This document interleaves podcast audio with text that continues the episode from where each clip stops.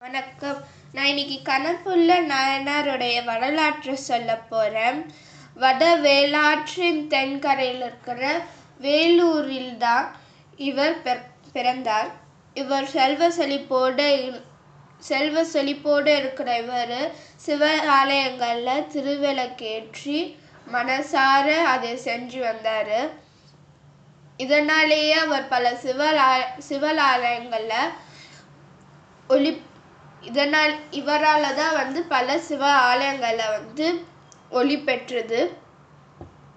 இவரோட இவருடைய பக்தியை சோதிக்கிறதுக்காகவே சிவபெருமான்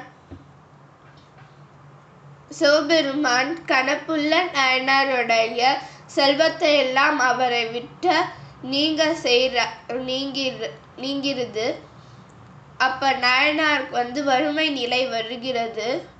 அவர் வெளியிலும் வேலூரை விட்டு தில்லைக்கு போறாரு.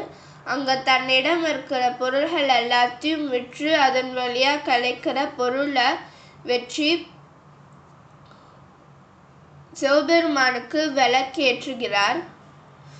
அதே மாதிரி அந்த பொருளும் தீந்துடுது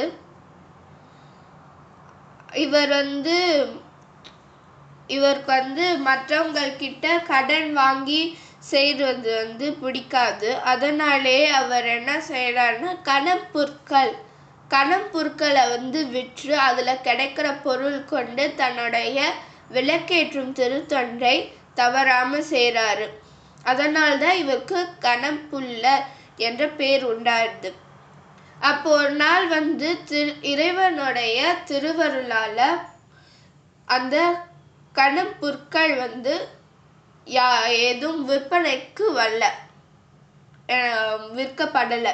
அதனாலேயே அந்த கணம் புற்களை யூஸ் பண்ணி விளக்கேற்றாரு அதுவும் சில நாளைக்கு சில நா- நேரங்களுக்கு பிறகு எரிந்து தீந்து தீர்ந்திருந்து உடனே தன்னோட இ- உடனே நீண்டு வளர்ந்திருந்த தன்னோட தலைமுடிய மழித்து முடி கற்களை எல்லாத்தையும் திரியாக்கி விளக்கேற்றாரு.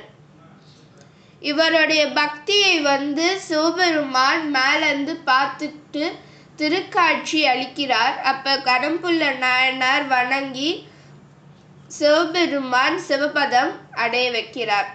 இதுதான் கணப்புள்ள நாயனாருடைய வரலாற்றாகும். நன்றி வணக்கம்.